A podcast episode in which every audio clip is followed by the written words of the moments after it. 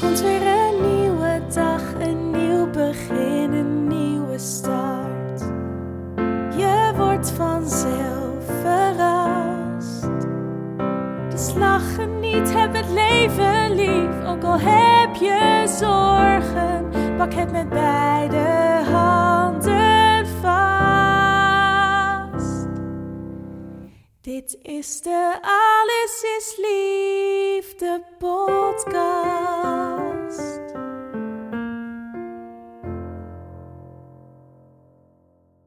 Welkom bij de Alles is Liefde podcast. De podcast over liefde, seks en relaties.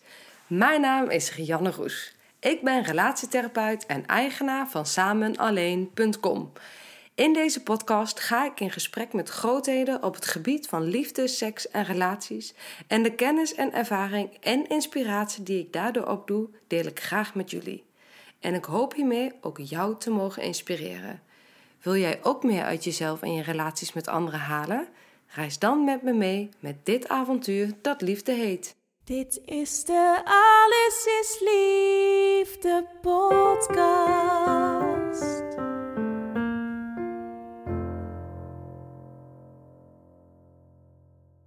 Wat leuk dat je luistert naar weer een nieuwe aflevering van de Alles is Liefde podcast. Vandaag een heel bijzonder interview. Een interview waar ik echt ontzettend naar uit heb gekeken. Omdat het een onderwerp is wat mij persoonlijk, maar ook in mijn werk heel erg raakt. Het gaat over rouw. Ehm, rouw en liefde heeft natuurlijk heel erg veel met elkaar te maken. Want als je ergens geen liefde voor voelt en je verliest het, dan hoeft er geen rouw te zijn.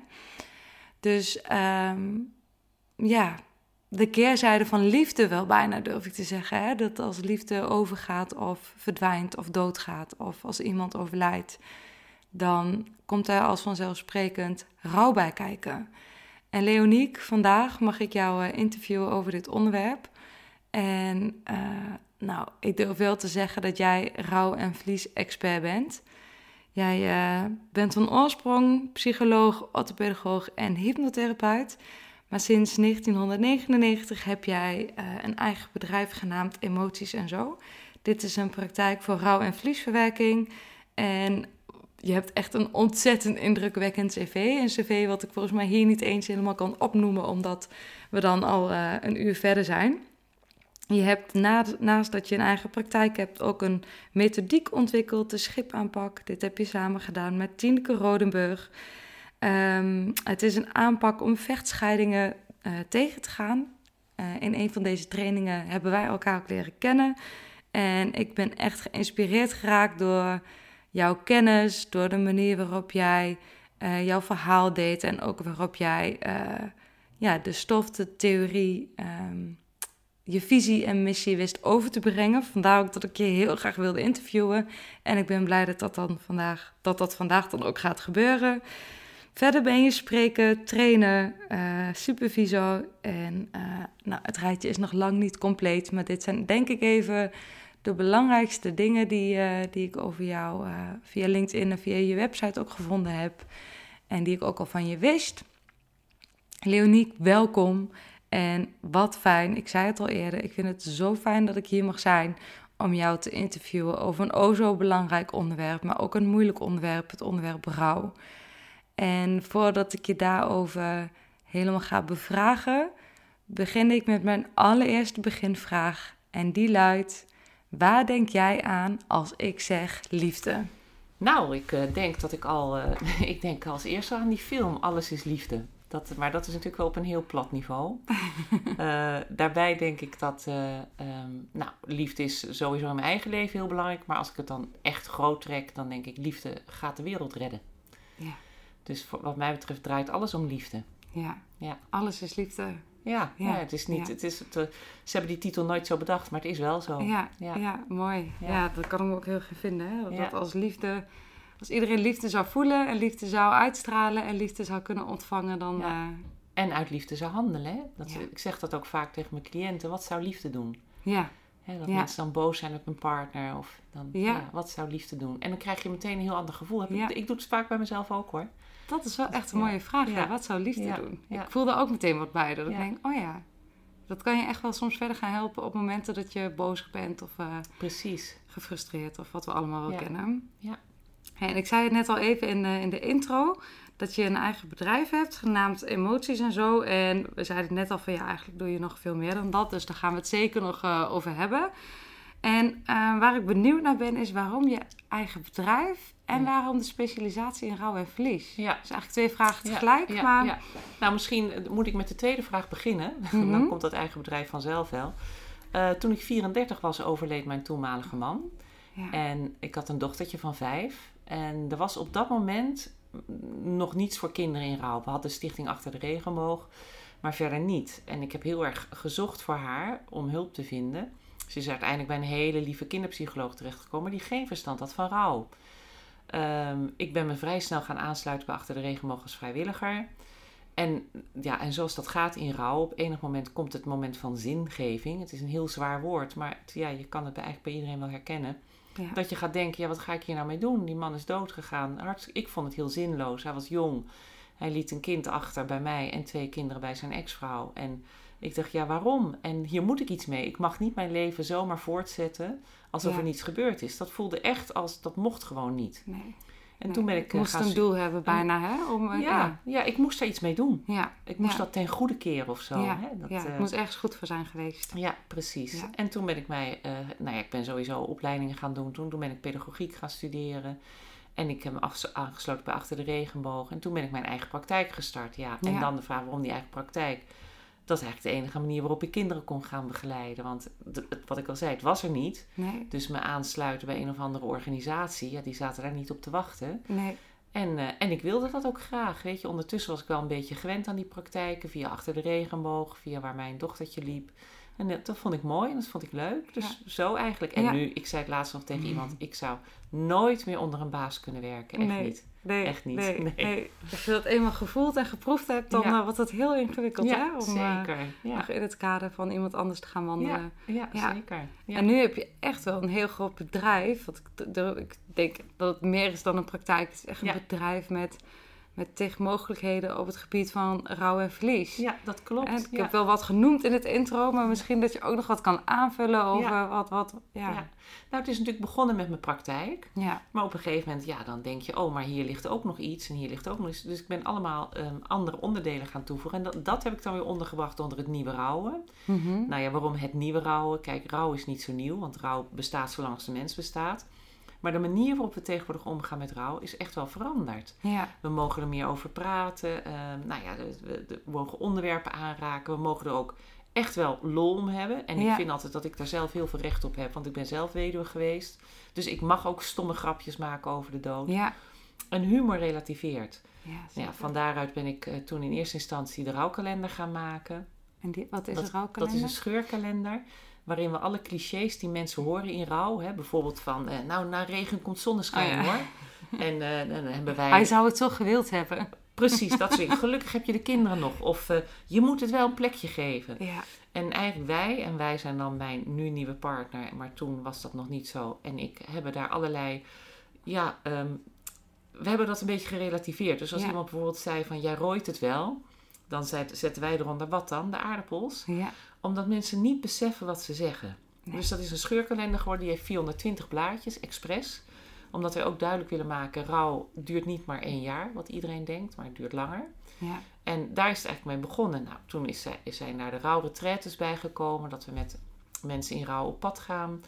Ik ben filmportretten gaan maken van jonge mensen die wisten dat ze dood zouden gaan. Omdat ze dan wat voor de kinderen achter kunnen laten. En dan portretten als in films? Ja, Of films. Daar, waar ik, beeldopname? nou, Hm. precies, ja. Beeldopnames waar ik ze interview over hun leven. Omdat dat doe je niet. Ja, kijk, als jouw kind zeven is, ga je niet hebben over van... Nou, toen mama ging studeren... Nee. Nee, en, Nee. maar dat zijn wel de vragen die dat betreffende kind, als ze zelf gaat studeren, wil stellen aan de ouder. Ja. Dus Ja. vanuit die gedachte, want ik werk heel veel met kinderen en jongeren. En nu ook, ook wel heel veel met volwassenen, maar toen vooral kinderen en jongeren. En ik dacht, ja, dat moet een kind weten van zijn Ja. ouder als hij dood is. Ja. En dat heb ik vastgelegd op film en dan met, met foto en filmmateriaal uit hun eigen leven erdoorheen. Dus dat er een hele documentaire eigenlijk ontstaat over die ouder. Echt heel mooi. Ja. Nou ja, en onlangs heb ik het online rouwprogramma ontwikkeld, Lithografie. En daar heb ik, ik heb nu 20 jaar die praktijk. Hè? Je zei het al, Ja. 1999. Ja, En daar heb ik 20 jaar ervaring. Wat, wat ik allemaal doe in de praktijk met rouw. En dat heb ik ondergebracht in dat programma. Dus dat zijn allerlei opdrachten. Dat is niet alleen schrijven opdrachten, maar dat is ook, dan moeten ze zelf foto's maken. Ze moeten foto's opzoeken, ze moeten collages maken. Ze mogen tekenen, eh, ze, ze gaan ehm, symbolen zoeken. Dus eigenlijk alles wat ik hier dagelijks doe, zit in dat programma. En dan kunnen mensen het op hun eigen tijd doen, op hun eigen manier. En dat gaan ze vastleggen in een boek. Dat, daarom heet het lithografie. Luto is rouw in het Spaans Mhm. en grafie is vastleggen. En dat boek kunnen ze op een gegeven moment laten printen. En dan hebben ze dus hun rouw vastgelegd. Want kijk, dat is iets... Ik weet nog dat ik het echt waanzinnig zwaar had 25 jaar geleden. Ja, Maar de finesses... je man verliezen met Ja. een kind Ja. van vijf. Ja. En de, finesses weet ik niet meer. Niet dat ik dat Nee. misschien nou zo wil, maar het is wel mooi als je dat vastlegt. Ja. En, en, maar goed, het gaat natuurlijk vooral om dat je het verwerkt. Ja. En verwerken is ook een woord geworden wat we bijna niet meer mogen gebruiken. Want dan wordt er gezegd, hoezo, wat, ga je afval verwerken? Ja, Maar als we Ja. gewoon in het woordenboek kijken, dan staat erbij verwerken is iets, een opnemen in je leven. Dat Ja. je ermee verder kan. ja. En dan denk ik, ja, wat mij betreft klopt het woord verwerken ja, nog het steeds. nog steeds. Het moet, een, ja. het moet ergens, het wordt verweven in jezelf. Ja, hè? precies. Precies. Nou, en het is fijn dat je dat zegt, want dat is nou waar het om gaat. Het is niet zo dat je op een gegeven moment kan zeggen: Ik ben klaar met die rouw en gooi maar weg. Maar je gaat het verweven in je leven en het wordt draagbaar. ja, mooi. Kijk, ik denk bijna nooit meer aan mijn man. Maar de enige manier waarop ik aan hem denk is via mijn dochter. Ja, En op die manier, nou, ik wil niet zeggen dat rouw blijft bestaan, want ik huil daar echt niet meer om, helemaal niet. nee. Maar hij is er nog wel op een bepaalde manier. En is het dan ook zo dat juist omdat je het verweven hebt met je leven, dat je daarom ook ehm, dat je er minder mee bezig bent en er minder over denkt? Want dan, ik denk soms zie ik bij mensen dat ze zo nog bezig zijn met een overleden partner, dat ik denk, je bent er nog zo mee bezig, maar je, het is alsof het gisteren gebeurd is, terwijl het misschien al wel 15 of 20 jaar geleden is. Ja, ja. Ja, nou ja, ik, ik hik meteen op een paar gedachten. Ik zal, Mhm. kan ze maar beter uit gaan spreken. Kijk, enerzijds zijn we zo geneigd om eh, aan jaartallen ook te verbinden of iemand nou blijft hangen of niet. Hè? Dat hoor ik jou niet zeggen hoor, daar gaat Mhm. het niet om. Maar wat ook bij mij gebeurt als ik jou hoor zeggen na 15 jaar, dan denk ik, oeh, dat is wel lang. Ja, Dan zou iemand niet meer zo met die partner bezig moeten zijn. Hè? Dan, dan zou je inderdaad kunnen denken, ja, heeft iemand nog helemaal niet kunnen rouwen? Begint hij nu pas? Dat kan, hè? ja, Gaat pas rouwen als het veilig is. ja, Of rouwt iemand al 15 jaar lang en is het inderdaad niet gelukt om het te integreren. Ehm, en ik denk wel dat het waar is. Als je iemand heel veel verhoort over die overledene, dan is dat nog niet echt geïntegreerd. nee, En dat wil niet zeggen dat iemand dus niet meer besproken mag worden, maar in gepaste mate. ja, En, en gepast is niet aan ons hè, om te bepalen, maar ik denk dat therapeuten, ik ben natuurlijk zelf ook therapeut, Mhm. jij ook, wij voelen wel of, of het heel erg emotioneel nog is wat er over wordt gezegd, of dat die gewoon genoemd wordt in een gesprek. ja. Kijk. er nog over gelachen mag worden, Ja, of dat, of dat ja. nog heel zwaar is. Ja, of dat, Ja. juist, dat het nog heel zwaar is. Ja. Ja. En dat is vaak voor omstanders wat moeilijker om in te schatten. ook. Ja, ja. Want wat is rouwen nou eigenlijk? Hè? Ja. ja. Ja, nou ja, als we het woordenboek weer op Ja. slaan, dan zeggen we rouwen is verdriet hebben om iets of iemand wat uit je leven verdwenen is en wat betekenisvol was. Dus rouwen doen we in feite allemaal. En dat doen we om de meest gekke dingen. Als jij een prachtige sjaal verliest, dan ben je daar behoorlijk ziek van. Ja. Eén dag, twee dagen, drie dagen. Nou, je zou kunnen zeggen dat is rouw. Ja, Nou gebruiken wij rouw natuurlijk nooit in die term, want dat gebruiken we altijd over de dood. Ja. Je had het net al even over de schipaanpak die ik Ja. ontwikkeld heb, die methodiek. Dat gaat over rouw na echtscheiding, want dat is ook rouw. Dat, Ja. Want je hebt namelijk een verlies geleden. En wat rouwen nou is, ehm, ja, dat is vooral, misschien vooral het doorvoelen van het eh, diepe verdriet wat daarbij hoort. ja. Ja, Het eigenlijk tot je nemen wat, wat, wat er komt of zo. Hè? Als, er, als er verdriet is, is er verdriet. Als er boosheid is, is er boosheid. Om het te doorleven.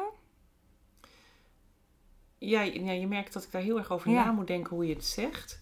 Want ik denk, ja, dan, dan koppelen we het aan emoties. En dan denk je, ja, Ja. maar wat dan als een rouwende blij is? Rouwt hij dan niet meer? Weet je wel? Dus, Ja. het is, dus rouw, het heeft, het heeft heel veel kanten. En, en ik denk dat we veel meer kunnen eh, kijken van, nou ja, eh, wanneer zou je nou kunnen zeggen dat rouwen klaar is? Dan, dan echt kunnen omschrijven wat rouw nou is. Je zou natuurlijk wel kunnen zeggen, wat zijn de kenmerken van rouw? Hè? Waar, waar zie je het aan? Dan, dan kom je inderdaad op wat jij zegt. Iemand is verdrietig, is boos, eh, mist iemand, eh, wil alleen maar in zijn bed liggen. Je kan allerlei kenmerken eraan koppelen Ja, om te herkennen wat rouw is. Ja. En ik vind het wel een goede vraag, want ik denk dat dat zo onbekend is. En wat ik net al zei, mensen gaan vaak pas rouwen als het weer veilig is. En het kan zomaar zijn als iemand een hele drukke baan heeft, waar hij veel verantwoordelijkheid heeft en de partner overlijdt. Dan wordt er wel echt wel na drie maanden verwacht dat je er weer bent. Ja. En hoe ga je dat doen als je in rouw bent? En dan zien we vaak dat de enige manier om dat te kunnen, is die rouw als het ware een stuk te parkeren. Omdat er van jou verwacht wordt dat je weer gaat werken. Want die baan, Mhm. die wil en kan je niet kwijtraken. Ja. Want dat is het laatste houvast wat je op dit moment hebt. Ja. En dan zou het dus zomaar kunnen zijn dat als die baan, dat hebben ze dan weer een beetje op de rit, dat ze over anderhalf jaar gaan rouwen. Nou, als dat betekent dat die persoon wat depressief gedrag gaat vertonen, niet depressief wordt, hè, maar depressief Mhm. gedrag, wat vaker Burn-out. burn-out, wat vaker zich ziek meldt, en je herkent de symptomen niet, dan zou je niet weten hoe je die persoon moet behandelen. Ja. Terwijl misschien moet je gewoon die rouw gaan behandelen, Ja. omdat die nog niet behandeld heeft kunnen worden. Ja. Ja. En want dat gebeurt dus vaak, hè? Als je zegt van nou, na drie maanden verwacht iedereen wel weer dat je er bent. Ja. Dan denk ik dat gebeurt best vaak. Want het is inderdaad op een gegeven moment, hè, bij, bij overlijdens die wat verder van je afstaan, dan is het vaak zo op het moment dat, de, degene begraven of gecremeerd is, dan eh, mag je wel weer eh, boven de grond vandaan komen. Ja, mooi Als gezegd. persoon dan? Ja, mooi gezegd. ja. En, ehm, maar bij, bij een partner eh, snapt iedereen dat verlies ligt dichterbij. Maar hoe, hoe, hoe gaat dat? Hoe Ja. werkt dat? Hoe Ja. kun je daarmee omgaan als, als overblijvende partner eigenlijk? Nou, kijk, hoe het werkt is dat je in eerste instantie ga je in de overlevingsmodus. Hè? Want er moeten dingen geregeld worden. Je moet verzekeringen, je moet van alles moet je doen. Ja, Ehm, nou, dat, dat duurt dan vaak zo'n maand of drie. Ja, Nou, daarin heb je echt geen ruimte om te gaan werken.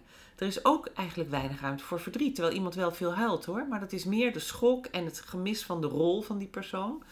En dan zie je dat als dat allemaal geregeld is, ehm, dat die rouwende zelf ook wel weer aan de slag wil. En Ja. dus aan de ene kant wordt het verwacht, aan de andere kant wil de rouwende het zelf ook. En tegelijkertijd zie ik heel vaak dat er geen ruimte voor is. En toch heb je die wens, van beide kanten, maar in je hoofd is er geen ruimte voor. Omdat je kan je nog helemaal niet concentreren. Je kan helemaal niet bezig zijn met werk waarvan je nu denkt, hè, Mhm. moet ik me nou echt hiermee bezighouden? Wat Terwijl, is onzin. ja, Wat terwijl je op het existentiële van het leven zit, je, hè, want je partner is dood. Dus, maar mensen moeten aan de slag. En dat gaan ze dan dus ook. En dan zie je dus vaak later uitval. Ja. Want dan zit, komen ze een beetje uit die overlevingsmodus. Ze zijn eraan gewend hoe het nu is om alleen het leven te regelen. De kinderen gaan misschien weer een beetje lekker. Alles loopt alweer. En dan komt er ruimte voor die rouw. Of Ja. tenminste, het was allemaal rouw, maar komt er ruimte voor het verdriet. Ja, ja, En dat laat zich niet combineren met werk. En wat ik dan heel vaak zie, is wat jij net al noemde, burn-out. Dat mensen zo na een half jaar, als ze weer aan de slag zijn, dus dan ben je ongeveer negen maanden na de rouw verder, dat ze uitvallen. ja. En dan, dat wordt heel, heel lastig, want er is geen begrip. En je snapt het niet. En dan is een burn-out eigenlijk nog de enige diagnose waardoor je met goed fatsoen thuis kunt gaan zitten. ja. Of een depressie, maar Want voor rouw, dat, dat, dat is toch geweest, hè? Dat is Ja. dan wat de gemeenschap Ja, deed, hè? Daar, ja, daar, die fase heb je gehad. Daar zijn we doorheen. ja, ik ben heel erg voor rouwverlof, alleen niet aan het begin.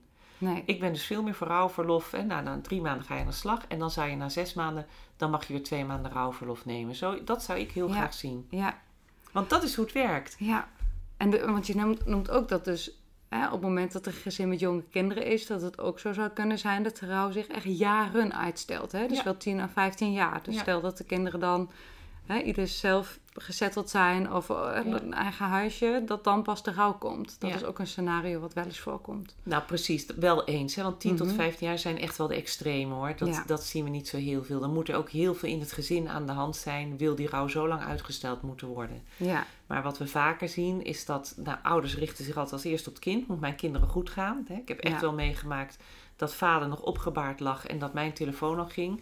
Ja, mijn man is gisteren overleden. Ik wil hulp voor mijn kinderen. En dat ik dan zeg, oké, wacht maar eventjes. Hè, laten we het even rustig aanpakken. Maar dat is hun eerste focus. Als nou maar mijn kind goed gaat, ja. dan gaat het met mij ook goed. Dus er wordt heel erg gelet op het kind. Maar terwijl toch- eigenlijk ook zo is, zag ik je ja, nee, maar goed. ehm, dat als het met de ouders goed gaat, Ja, gaat het met de kinderen in ieder geval een stuk beter. ja zeker. Nou ja, kijk, ik zeg ook heel vaak op voorlichtingen... ja, wie moeten we eigenlijk begeleiden? Misschien moet het kind begeleiden. Of sorry, de ouder begeleiden, Ja. niet het kind. Ja. Precies wat je zegt. Want die ouders zijn niet in staat om het kind op te vangen. Het kind voelt dat. Nou ja, ik kan hier echt uren vertellen over Mhm. wat er gebeurt met kinderen in rouw. Dat zal niet de bedoeling zijn. Maar het gaat erom dat ouders... Er gebeurt dus een ingewikkeld iets. Ja, Hè, kinderen gaan hun ouders beschermen en ouders gaan hun kinderen beschermen.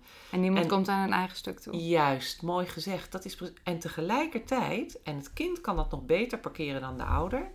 Tegelijkertijd speelt dat wel door dat stuk. Ja. Dus het is in alles voelbaar. Die ouder die dat korte lontje krijgt, die toch huilend in bed ligt. Het kind hoort dat, weet je. Dat, Ja. is, dat, Oh, dat is heel ingewikkeld. Ja. Ja, het is En, net en als dan het zuurstof... ja. voelen. Ja, het zuurstofmasker. Ja, in de, het zuurstofmasker als eh, in het eh, vliegtuig, hè, als daar nood is, moet je als ouder ook eerst zelf je masker Ja, opzetten en ja. eh, pas dan je kind. Ja, klopt. Ja, klopt. Dus dat is wel echt een belangrijke om in oogschouw te nemen. Maar het is zo logisch. Het is zo logisch dat je als ouder meteen denkt, het moet met mijn kind goed gaan. Het is logisch en het kan ook bijna niet anders. Hè? Dus, dat, ik, dus ik zeg dat zou mijn ideaal zijn. Maar ik ben zelf ook moeder. Ik was ook moeder toen mijn man overleed. Je kan niet anders. Nou, niet dat, het gaat niet om dat ik, eh, omdat ik niet anders kon, dat de rest ook niet anders kan. Maar dit is wat we zien. Ja, Dat is net, ehm, nou, ik kan even niet zo snel vergelijk verzinnen. Maar dat, dat is dus hoe het werkt. Dat is het moederlijke, het vaderlijk instinct. ja, ja, ja, dat is het- wat ouderschap Ja. met je doet. Ja, precies. Dat is wat ouderschap met je doet. Ja. Ja. Dus dat je zegt van op een moment dat ehm, in het ideaal, wat je zegt, eigenlijk zou ik willen strijden voor het feit dat er rouwverlof komt, maar dat op een gegeven moment, eh, dat pas na verloop van tijd. Dus Ja. hè, op het moment dat de partner weer aan het werk gegaan is, dat je dan na een aantal maanden kan zeggen, nu heb je twee maanden Ja. rouwverlof. Ja. Dat- ja. Dat zou beter passen eigenlijk in, het, in het beeld dat je ziet van rouw. Ja, en dat komt ook omdat als we kijken naar hoe rouw werkt, hè, dan wat ik zei net al, in de eerste instantie in de overleving. En wat, wat ik eigenlijk iedere keer kan er bijna de klok op gelijk zetten, zonder natuurlijk met termijnen te willen strooien, want dat gaat een eigen leven leiden. Maar ik Ja. moet het nu toch wel vertellen. is dat na negen maanden, ehm, kijk, ik werk, er zijn verschillende rouwtheorieën. Er zijn Ja. drie prominente rouwtheorieën. De een is Ku- Kubler-Ross. Dat, die, Kubler-Ross praat over de emoties.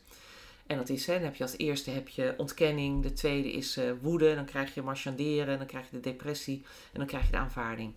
Wat ik merk in Rouwland is dat Kubler-Ross, die wordt echt opzij geschoven. Ze zeggen, nee, dat is zo ouderwets, dat willen we niet. Oké, nou, komen we er zo op terug. Mhm. De andere rouwtheorie zijn de rouwtaken van William Worden. En die gaan over wat heb je nou te verrichten als rouwende om die rouw te kunnen gaan integreren. En de eerste rouwtak is erkennen dat iemand dood is. En daar heb je informatie voor nodig, gesprekken, je moet hem zien.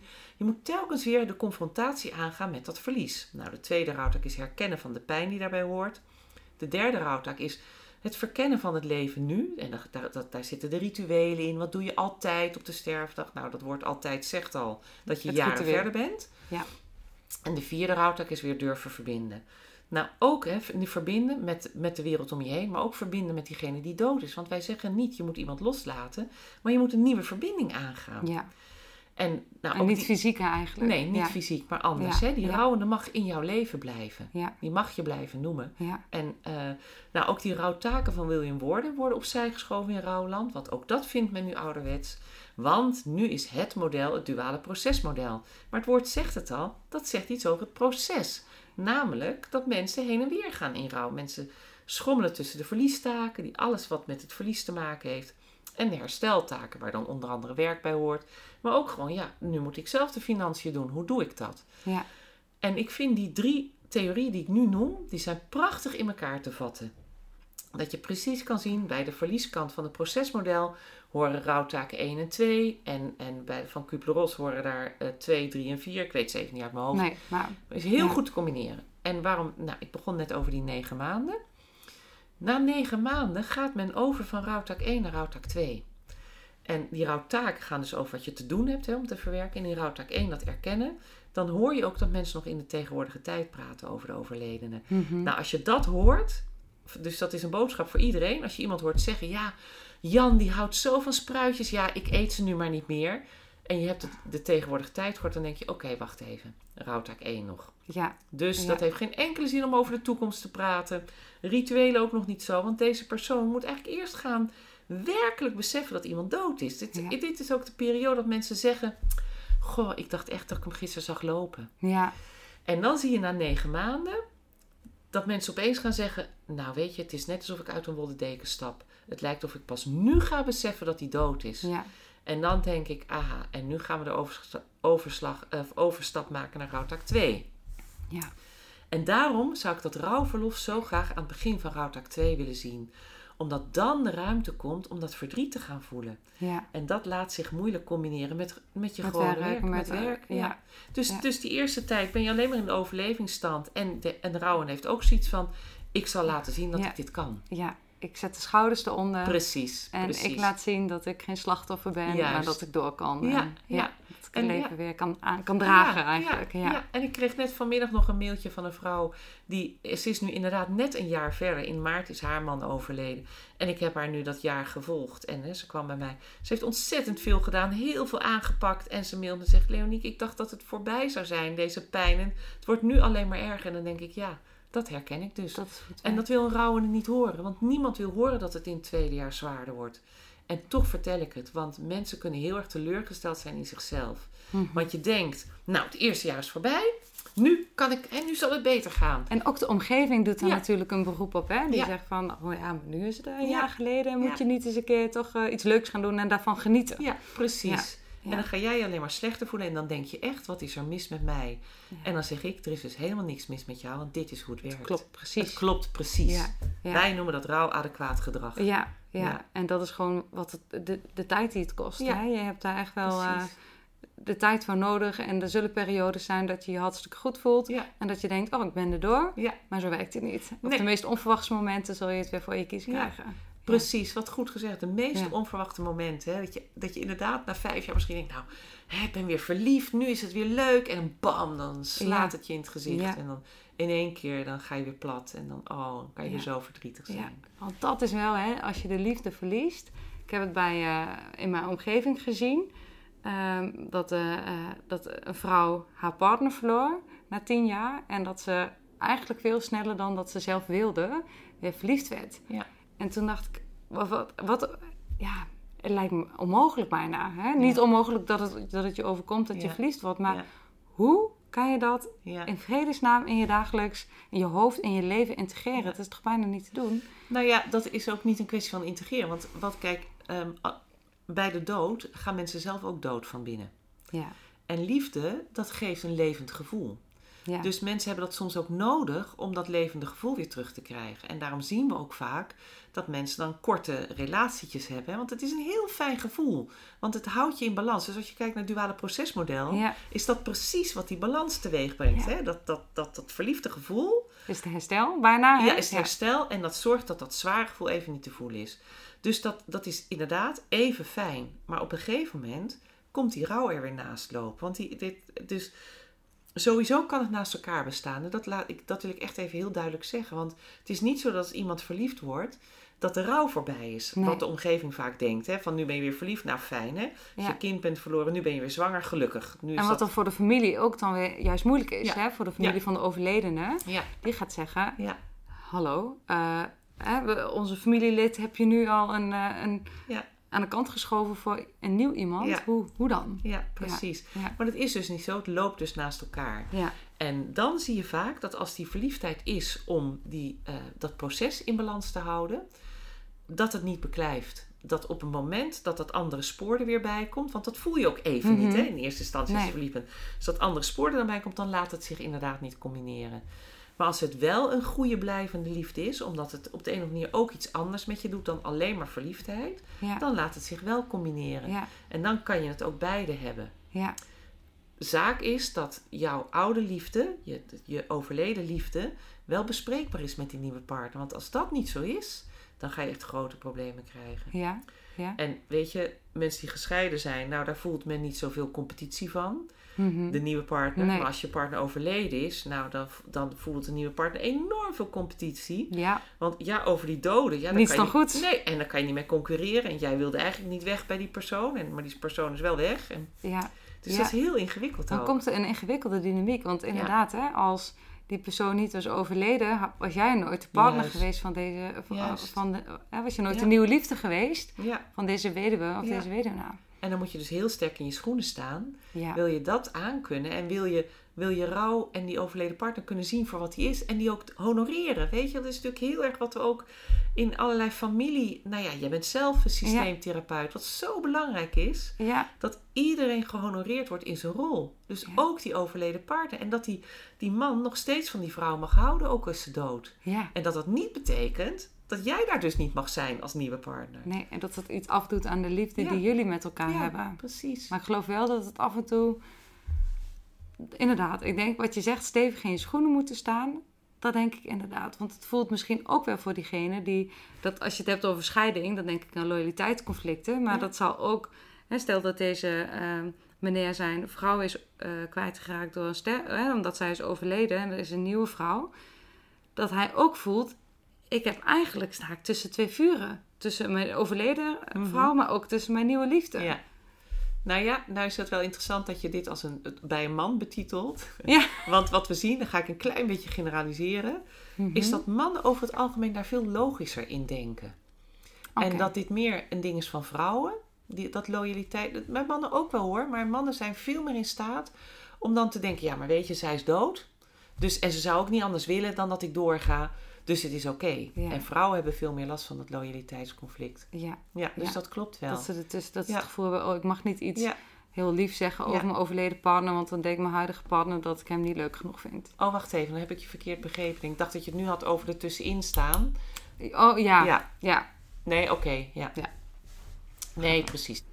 Ja, ik snap nu wat je bedoelt. Je bedoelt dat die man niks positiefs over zijn overleden vrouw mag zeggen, omdat hij dan die nieuwe partner misschien kwetst. Oh ja, zo, ja. zo kan die ook, ja. ja. Ja, wat leuk hè, dat ik precies andersom dacht. Dus kan je nagaan waar mijn loyaliteit misschien wel naartoe gaat, hè, naar die overleden partner. Nee, maar dat is dus inderdaad heel ingewikkeld. En dan gaan mensen hun mond houden. En dat is nog veel moeilijker, want dan denkt die nieuwe partner, hij verzwijgt iets. Maar wat?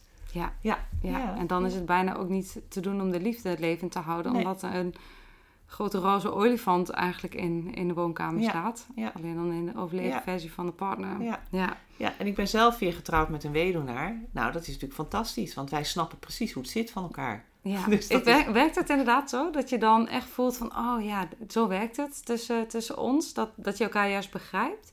Nou ja, voor ons geldt dat in ieder geval wel, ja. Ja. Dat als hij het over zijn overleden vrouw heeft, ja, ik snap precies wat hij bedoelt, want ik heb zelf een overleden man. Ja. Dus ja. ik voel daar ook helemaal geen concurrentie bij. Sterker nog, ik, als we het over haar hebben, moet ik altijd huilen. Dat begrijpt ook niemand. nee. Maar, maar dus dat is heel grappig, ja. Dat, dat, maar ik kan me dus wel heel goed voorstellen, als ik nou gescheiden zou zijn, ik zou met hem zijn.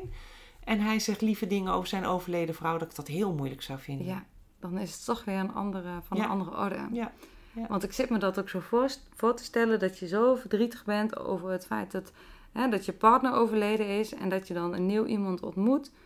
Maar dat je het in eerste instantie ook niet wil geloven of zo. Hè? Ja. Dat, dat je denkt, dit kan toch niet? Dat je ook jezelf schuldig voelt. Ja. Terwijl het niet hoeft, want het gevoel is gevoel. Ja. Altijd, eh, mag er altijd zijn. Maar ja, wat, want dan krijg je dit soort... Ik denk dat je dit soort vragen krijgt in jouw Heel veel. Ja. Kijk, wat een beetje het lastige is, dat mensen daardoor de liefde voor die overleden partner in twijfel gaan trekken. Dus het is niet alleen van, oh mag ik dit wel, maar het is ook van, maar hield ik dan niet, niet veel van hem? Dat ik nu zomaar weer verliefd kan worden op een ander. Dit is natuurlijk altijd de vraag van kinderen. Hè? Ja, Kinderen zijn, wat, wat, nou, kinderen zijn sowieso prachtig, maar wat dat betreft helemaal. Want ze, zij stellen de vragen die wij onszelf ook stellen.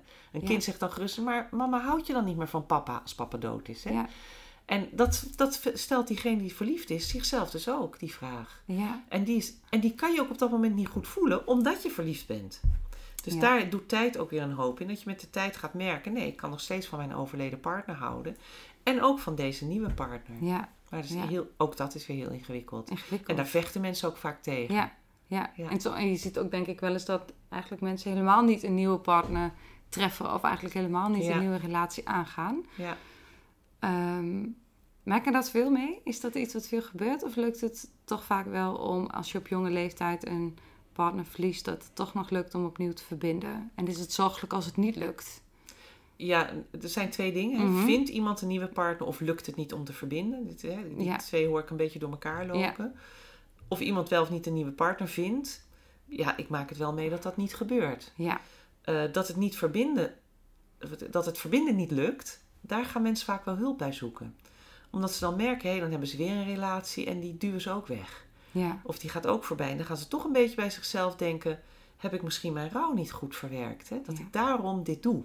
Maar dan heb je daarin, even nou algemeen gesproken, wel echt je sporen verdiend. Als je zegt in die tijd dat ik begon, en dan heb je het wel met name over de rouwbegeleiding van kinderen, maar dat dat er toen nog bijna niet bespreekbaar was. En nu dat mensen al wel dat signaal hebben voor zichzelf van, Ja. hé, ik merk dat ik steeds in dezelfde patronen, in dezelfde eh, situatie terechtkomt. Misschien heeft dit wel te maken met het feit dat ik, eh, dat ik het verlies van, Ja. mijn, van mijn man of van, van mijn vrouw niet goed verwerkt Ja. heb.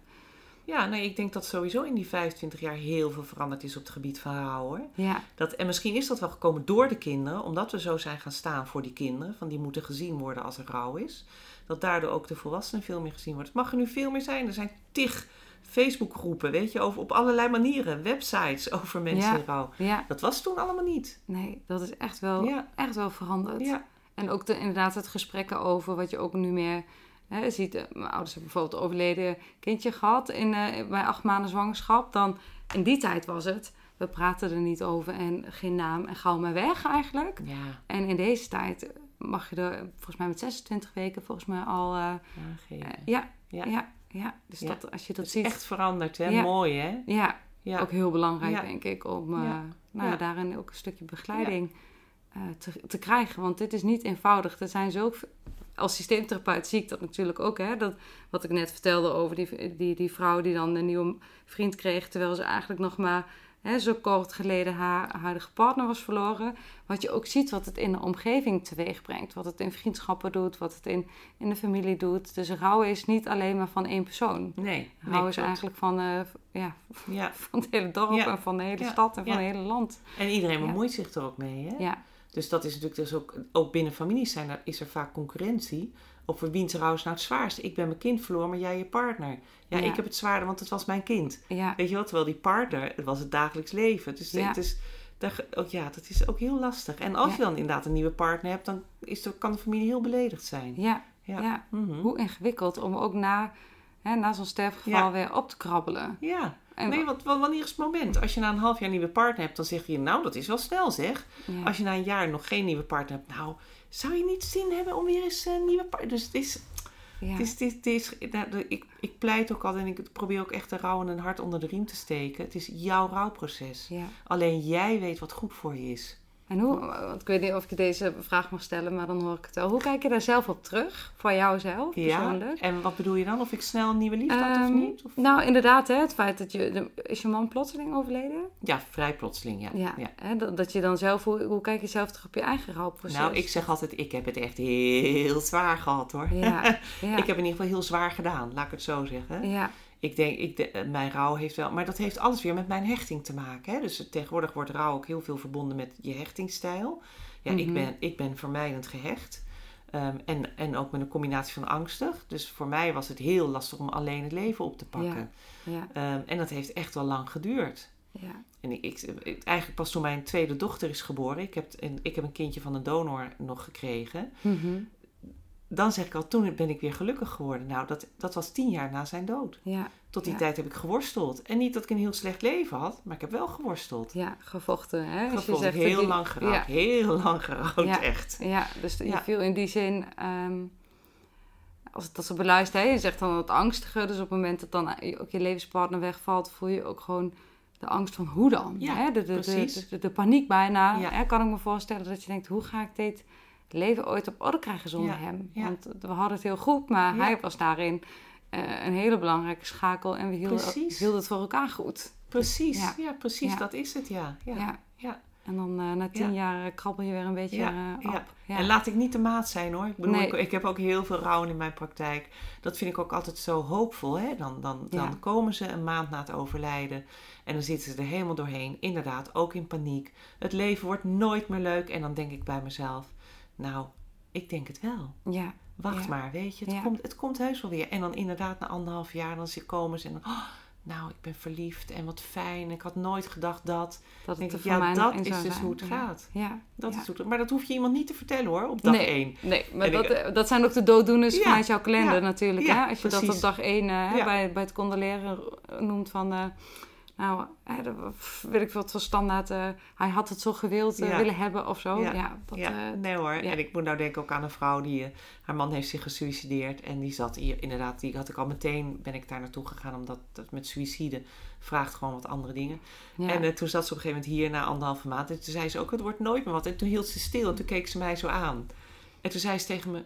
Maar nu moet jij zeggen dat het wel weer goed komt. ja. en toen dacht ik, ja, wat ga ik nou doen? Weet je? Ja. Zei ik, ja, weet je, mijn ervaring is dat, het het meestal wel weer goed komt. Ja. Ja. Maar dat heeft tijd nodig. En, het dat- gaat ook niet helemaal vanzelf. Wou- precies, dat voegde ik dus ook toe. Sorry. Dus want je wil aan de ene kant dus mensen hoop geven. Ja. Maar aan de andere kant wil je het ook niet bagatelliseren. Nee, want je moet er ook echt mee aan de slag. Je moet Ja. ook echt door de modder. En je moet echt de vieze meters maken om Eh, ook tot het stukje zingeving te kunnen Ja. komen. Ja. Dat is er niet van vandaag op morgen. En dan Nee. heb je echt wel wat gesprekken en wat leesvoer en wat muziek en stilstand. En wat ook bij je past voor nodig Ja. om daar te komen. Ja, precies. Dus het is niet gewoon je tijd uitzitten hè, van ik ga een half jaar bij huis zitten Nee. en eh, we zijn halverwege. Nee, dat, daar Dat, gaan dus eh, die rouwtaken over. hè. Je moet echt actief aan de Taken. slag. Ja, je moet echt wat doen. En natuurlijk, in het verleden was er geen rouwtherapie. En onze oma's en opa's en voorouders hebben dit ook allemaal gedaan. En zijn ook allemaal er doorheen gekomen. Alleen tegenwoordig zijn we veel meer bezig met het psychisch welzijn van de mens. En daarom besteden we er ook veel meer aandacht aan. Ja. Ik denk natuurlijk, als iemand overlijdt en je zou het keihard wegstoppen... dan denk ik dat je, dat je wel door kan, maar dat je, niet meer, dat je niet echt meer vol leeft. Nee. Maar dat is wel hoe onze voorouders het Ja. deden. Ik krijg er dan een beetje zo'n gevoel van afstomping. Ja, hè? Dat klopt. klinkt een beetje lomp, maar dat, hè, dat, je niet, dat er een eeltlaagje over je, over je gevoel komt. En dat je wel ergens eh, alsof je in een luchtbel zit. Ja. Alsof je de dingen wel ziet en ze komen wel bij je binnen, maar het is altijd... Je leeft niet Ja. meer echt. Nee, Nee, nee. en dat is natuurlijk wel het voordeel van als je echt ermee aan de slag gaat. En dat kunnen mensen op verschillende manieren doen. Het hoeft niet altijd therapie te zijn of, of mijn online programma. Maar dat kan ook zijn als je echt een vriendin hebt die al, of een vriend, als je, hè, die jou altijd nabij is en die niet oordeelt en niet jouw dingen oplegt, maar naar je luistert en je bevraagt, waardoor je weer verder komt. Dan kan dat misschien ook voldoende zijn. ja, Maar ik denk wel eens, mijn werk bestaat ook bij de gratie van de andere mensen die niet met rouw om kunnen gaan. ja, Want in eerste instantie, dan zitten mensen hier, zeg Koes met de steun. Ja, nee, ik heb echt, nee hoor, bij mij is dat echt anders. Heel veel vrienden komen en bellen me. En, en dan na drie maanden, ja, het wordt wel al wat stiller. En na een half jaar, ja, mensen praten er al niet meer over. nee, En dan denk ik, ja, dat is dus waarom ze ook bij mij komen. ja, Omdat ze daar dat verhaal wel kwijt kunnen en wel de vragen krijgen die ze nodig hebben om weer stapjes te maken. ja, ja. En dat hoor je vaak natuurlijk, hè, dat de Ja. omgeving is niet voor niets de omgeving, dus staat Nee. er iets verder vanaf. Dus Ja. daar gaat het op een gegeven moment uit het systeem. Ja. Hè? Er wordt niet meer over... Nee, nee. over gesproken, omdat er ook gewoon Ja. minder aan gedacht wordt. Terwijl voor degene die echt zijn of haar levenspartner verliest, dus letterlijk elke dag bij, de, bij het opdraaien van, de, van, van, van het dopje van de tampestar eh, Ja. tube Ja. ermee geconfronteerd wordt. ja. ik Eh, moet nou heel erg denken aan een cliënt die zat gisteren bij me in de kamer. En eh, haar man is 2,5 jaar geleden overleden. En ze liet me appjes lezen van haar familie. Die haar bijna buiten de deur zet. Omdat ze zeiden, we hebben nu alles geprobeerd. We hebben je allemaal tips gegeven en je doet niks. En zo gaan we niet meer verder. We verbreken het contact. Tenzij jij nu iets gaat doen. Maar wat zou iets zijn dan? Ja, nou dat is een goede vraag. Waarschijnlijk al die zogenaamd goede tips opvolgen van haar familie. Ga Ja. wandelen, ga dit, ga dat. En die vrouw komt gewoon niet van de bank, want ze is stik en stik verdrietig. Ja, En ze komt hier al anderhalf jaar, weet je. Dat Ja. is, ja. Hoe eenzaam voel je je dan Juist. en hoe eh vaster kom je dan te zitten in, in, in eigenlijk je verdriet? Want je verliest dus niet alleen je partner, nee, Maar je verliest dus ook nog een stukje sociale ondersteuning en eigenlijk het plezier wat je kan hebben met, met je omgeving. Maar daarvoor moeten ze wel eerst kunnen. Want dat merk ik ook wel in de dingen van rouw. Als mensen, hè, juist als ik bijvoorbeeld met mijn man, als wij iets, iets moeilijks meemaken in de zin van rouw. Dan kan je er grapjes over maken op het moment dat er een basis is van, van dat je allebei voelt, we weten hoe echt het is. juist. We voelen van Ja. elkaar hoe heftig het is. Ja, En dan kan je op een ander niveau grapjes gaan maken. ja, Maar als het grapjes zijn zonder dat die basis er is, dan voel je je onbegrepen. ja, klopt. Ja. Ja. en dan word je ook nog eens een keer afgewezen. Ja, Ja, en zo gaat dat dus. Echt Ja. heel vaak hoor. Ja. Dit, zijn niet, dit zijn echt niet de unieke gevallen die ik Nee. hoor of die ik nu vertel. Nee, nee, dat, Dat is eigenlijk meer regel dan uitzondering. Ja, zeker. En dat heeft alles met de machteloosheid van een ander te maken. Hè? Want wat rouw ook zo moeilijk maakt om mee om te gaan, is dat bij alles kan je wel een goed idee hebben. Hè, dus zeker met echtscheiding, nou, er wordt natuurlijk heel veel aandacht gaat naar het conflict. Hè? Want je Ja. hebt allemaal goed, als je nou zo en zo doet en dat en dat. Maar bij rouw niet. nee. En dat wil je wel. Dus je wil allemaal goede dingen zeggen waar die rouw er niks aan heeft. En in plaats van dat je nabij blijft Ja, en er bij wijze van spreken naast gaat zitten en alleen maar hm, hm, en vasthouden en, en hè, erkennen dat iemand zich zo voelt, Ja. daarin doe je het meest. Maar dat voelt het minste. ja dat is het. Mensen willen dingen doen. Ja. Hè? Die willen helpen bij het werk wat je te verzetten hebt. Ja. Terwijl de nabijheid, dat voel ik ook. Hè? De nabijheid, de erkenning. Af en toe die reep chocola die, eh, Juist, hè, die je in de, in in de handen wordt gedrukt. En.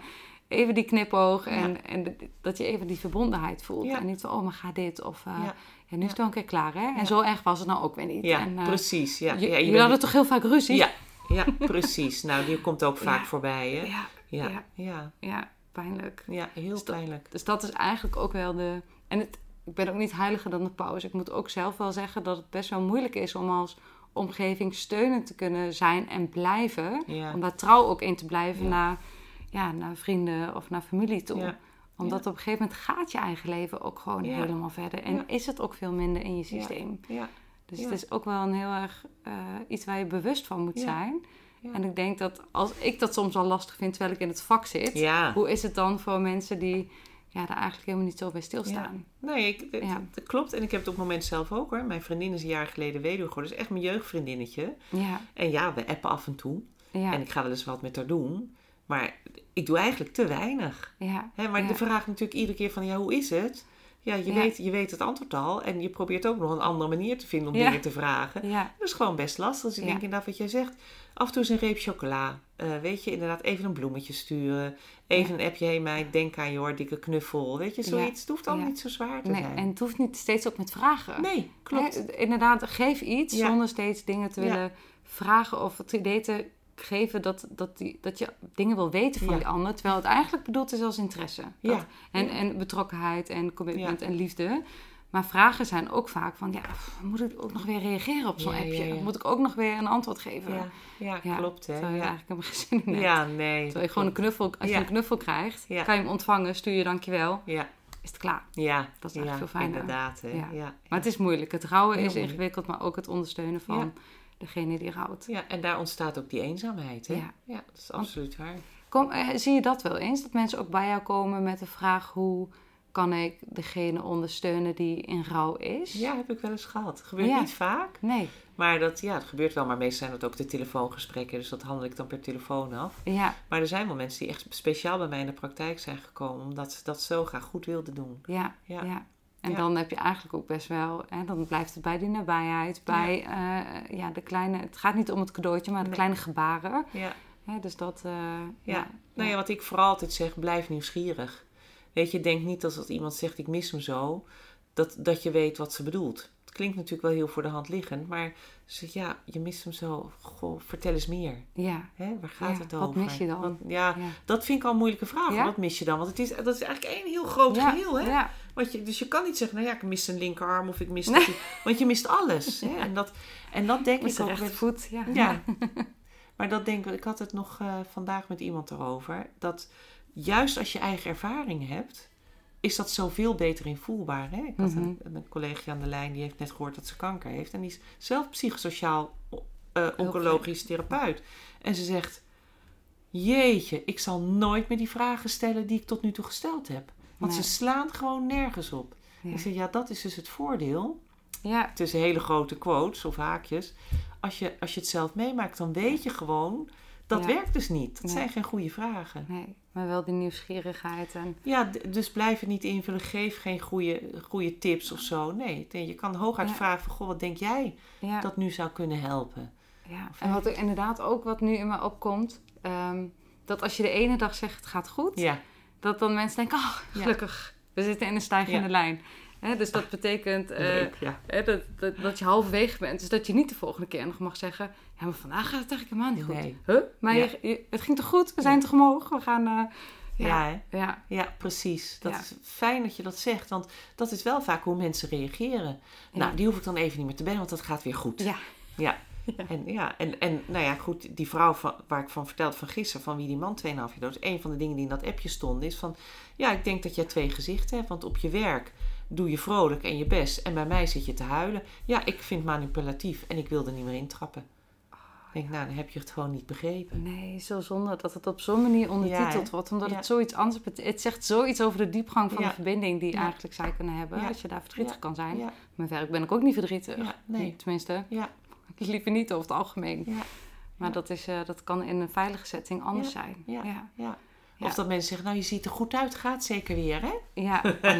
Ja. Of wat ben je sterk, dat zijn ook, die hebben wij ook natuurlijk in de rouwkalender goed onder, onderbouwd. Want wat ben je sterk, dat is het laatste wat iemand wil horen. Want je bent helemaal niet sterk, je doet gewoon wat je moet doen. En- Je hebt toch geen keus? Ja, je moet wel door. Ja, je moet wel door. En dat, dat, ja, daar heb je gewoon niks aan, aan Nee. dat soort woorden. En je noemde net nog inderdaad even dat eh, online programma wat je hebt ontwikkeld. Is dat voor een specifieke doelgroep rouwende? Of is het eigenlijk voor iedereen? Is het, is het ja. Voor iedereen die rouwt. Mhm. hè. Het is eh, zelfs voor mensen met, met stilgeboren kindjes. Of kindjes die te vroeg overlijden. hè. Dan zijn er natuurlijk wat, wat vragen, moet je even wat anders interpreteren. Maar dat heb ik allemaal uitgelegd in de lithografie. Het is dus voor alle vormen van rouw. Ja. En eh, ja, dat, ja, dat. Ja. Ja. Ja, dus inderdaad voor, hè, maakt niet uit. Het zou bewijzen van kunnen als je huisdier... eh, Ja, of, ja. Zeker, ja. Ja. Nou, het is een beetje lastig omdat ik wel vraag over, Over mensen, ja. Nee, oké. Eh, ja, maar wel echt alle vormen van rouw. Ja, of ik nou had laatst vroeg is. iemand van, kan ik het gebruiken bij verlies van gezondheid? Toen zei ik, nou, dat, het zou kunnen, maar dan moet je wel in je hoofd iedere keer die vragen. Maar ik heb haar aangeboden, zeg, ga het doen. En, eh, en als je het Ja. toch niet vindt kunnen, dan mag je gewoon van mij je geld terug hebben. Ja, En daar ging ze over nadenken. Ze is nog Ja. niet bij me teruggekomen. Dus maar maar dat- het geeft dus voor mij ook allemaal mogelijkheden om dit verder uit te bouwen. Want ik wil dit dus ook voor echtscheiding gaan maken. Zodat mensen ook hun rouw daarin kunnen gaan doen. En dus meer gaan naast, nadenken bij wat ze zijn verloren in natuurlijk. In plaats van eh, het conflict, wat er dan vaak nog zo is. maar gezondheid is dus ook een stap die ik daarin wil gaan zetten. Wat mooi. En ook mooi dat het een ehm, dat je thuis kan doen. Ja. En ook dat het een, een, een boekwerk Ja. kan worden, hè? Ja. Als je het laat afdrukken, Ja, dan wordt het iets tastbaars. Dus ik vind net als foto's op, op je computer hebben staan. Ik heb er duizenden, maar Dat is toch anders, hè? is toch anders. Ja. Ja, zeker. Ja. Nou ja, en weet je wat, wat ook, het is niet alleen dat je ja, het is ook dat je thuis kan doen. eh, maar wat ook is een hoop mensen, zeker als je kijkt bijvoorbeeld als je een ouder verliest, hè, dan, nou, dat is ontzettend ingrijpend. Ja. En eh, als je er echt in vastloopt, zoek je wel hulp. Maar als je, als, het, als je er niet in vastloopt, maar je bent wel ontzettend verdrietig, dan denk je, ja, maar ja, ik ga niet naar een therapeut, want hè, het- ik, ik functioneer. Ja. Terwijl je er wel iets mee zou willen. En daar Ja. is dit programma ook perfect voor. Ja. je, en het kan zelfs het kan in blended care worden ingezet. Want mensen kunnen dat programma doen en tegelijkertijd naar een psycholoog of een therapeut gaan. En dat kan dan ook nog eens een keer iemand zijn die niet eens in rouw gespecialiseerd is. Omdat je dat rouwstuk binnen dat programma oppakt. Dus het is, ja, ik hoop er gewoon zo'n brede doelgroep mee te bereiken. Ja, dat snap ik. Ja, Want ja. ik zag ook iets van een Spotify playlist. ja, Ik ging laatst heel luisteren, leuk. Maar ik weet niet of ik het goede heb gehad. Maar op Spotify staat een... Ik heb een aantal playlists eh, gemaakt. Een Nederlandstalige voor mensen in rouw. Een eh, jazz playlist. Daar ben ik iets minder in thuis. Daar was- had ik heel erg de input van anderen voor nodig. Ja, Een eh, klassieke playlist in rouw. Ben ik ook helemaal niet in thuis. En een moderne. Nou, daar ben ik waanzinnig in thuis. Ja. Dus die had ik zo Ja. vol. die was zo klaar. En eh, ja. ja, die, die kunnen mensen volgen op Spotify. Ja. Mooi. En in dat, in dat online programma krijgen mensen ook meditaties. Hè, dus dat ze iedere week meditaties krijgen. Ze krijgen artikelen om te lezen die, die met het onderwerp te maken hebben. Ik heb filmtips. Ik heb eh, soms YouTube-films om te bekijken van of andere rouwenden of dingen waar iets gezegd wordt over rouw. Ja, En dus het is een heel breed programma waarmee ze aan de slag gaan. En, Ja. ze, en er is een eh, Facebookpagina, een besloten Facebookpagina, waar de mensen elkaar treffen. En waar ze delen van het programma kunnen delen met elkaar en Ja. daarover praten. ja, wat mooi dat het op die manier Ja. ook digitaal is en toch Ja. weer niet. Ja, Hè? Precies. eh, hè? Ja, leuk hè? Ja. Echt een heel mooi programma. Dus ja, ik ga ook eens naar kijken eh, wat, eh, Ja. hoe het er precies uitziet. Nou ja, het is natuurlijk, ik weet, het, is, ook- het kost 99 euro per kwartaal. Ja, nu lijkt het even reclame, maar ik wil het Nee. alleen maar zeggen, omdat ik denk, therapie is ook best kostbaar. klopt. En dan wordt er wel steeds meer verzekerd hè, of eh, vergoed vanuit. Ik word bijvoorbeeld zelf vanuit aanvullende zorg vergoed, jij denk ik ook. Ja, Dat, maar dat geeft nog altijd maar een vergoeding van 45 euro per keer maximaal. ja, Nou ja, als iemand 10 keer komt, dan zit hij al zo aan de 500 euro. Klopt. Nou, dit programma kost 100 euro of 99 euro voor drie maanden. ja. Nou, dat kunnen we ook bij de zorgverzekeraar indienen. Dus dan, hè, dan kost het je in feite niks. krijg je Ja. twee facturen. ja, En ehm, dus het is ook qua kosten. Dus als je slecht in je, in je, in je portemonnee. Ja. ja, dan, dan is het ook heel mooi dat je dus toch aan de slag kan. Want dat vind ik belangrijk. Ja, ja, precies. Dat het laagdrempelig ja, is. Hè? Dat precies. niet Ja. de rouw, eh, hulp bij rouw of de rouwtherapie iets wat voor de, voor de, voor de rijken. Ja, Ja, dat is nee, eigenlijk precies, eh, te ja. gek voor dat Ja. dat soms zo Ja, werkt. Ja, en dat is het wel een beetje. En nou ja, nog even dat kleine zijstapje naar echtscheiding. Dat zien we natuurlijk in echtscheiding zo vaak. Hè. Dat mensen hebben het hartstikke zwaar financieel. En kunnen helemaal geen therapie betalen. En die hebben het misschien het allerhardste nodig. Ja, Ja, dat vind ik wel triest hoor. Ja. ja, en de kinderen daarmee natuurlijk ook. Ja, de Maar goed. kinderen. Nou ja, de kinderen zitten er weer naast omdat papa en mama toestemming moeten geven. En dat ook niet altijd gebeurt. Nee, Nee, daar kunnen we een hele nieuwe podcast Ja, over, precies. Ja, over zeker. opnemen. Zeker. Nou, Leoniek, ik ben echt... ik- nou ja, wat mij betreft kunnen we nog uren doorpraten, maar eh, we gaan ook een beetje de eh, tijd in de gaten houden. Dus ik ga jou bij deze ontzettend bedanken voor, eh, voor je tijd, maar ook voor je informatie, voor je openhartigheid. Ook dat je persoonlijke dingen hebt willen delen. En ik denk dat er heel veel mensen zijn die, eh, als ze dit luisteren en geïnteresseerd zijn in het onderwerp rouw, zelf ehm, zich er weer in gaan verdiepen misschien. Ja. En misschien ook wat handvatten hebben over hoe ze de mensen in hun omgeving kunnen ondersteunen. Maar ook dat ze misschien zelf aan de bel trekken op een moment dat ze denken... hé, hey, ik ben er misschien een paar jaar geleden een belangrijk iemand Ja. verloren. Ja, Ik hik tegen die burn-out aan. ja. Misschien heeft het wel meer te maken met elkaar dan... eh, dat zou mooi zijn, hè? Ja. Zeker. Ja, nou ja, mensen kunnen mij vinden via het Nieuwe hè, www.nieuwerouwen.nl. Ja, Dus daar kunnen ze sowieso, en er zit ook een link naar de, naar de praktijk. En waarom noem ik dat? Hè? Want er zullen weinig mensen zijn die live in mijn praktijk willen komen, want ik zit eh, vlak bij Den Haag. Maar er Ja. staan heel veel rouwtheorieën ook op. Dus Ja. er staat over hoe zo'n proces dan verloopt, wat ze bij de kinderen kunnen verwachten. Dus, en op het Nieuwe Rouw staan ook blogs over kinderen en rouw en over rouw zelf. Dus, ja, heel mooi. Fijn dat je dit nog even aanvult. ja. Dankjewel, Leoniek. Dank jou wel, ik vond het erg leuk. Ik ook, super. Dank je.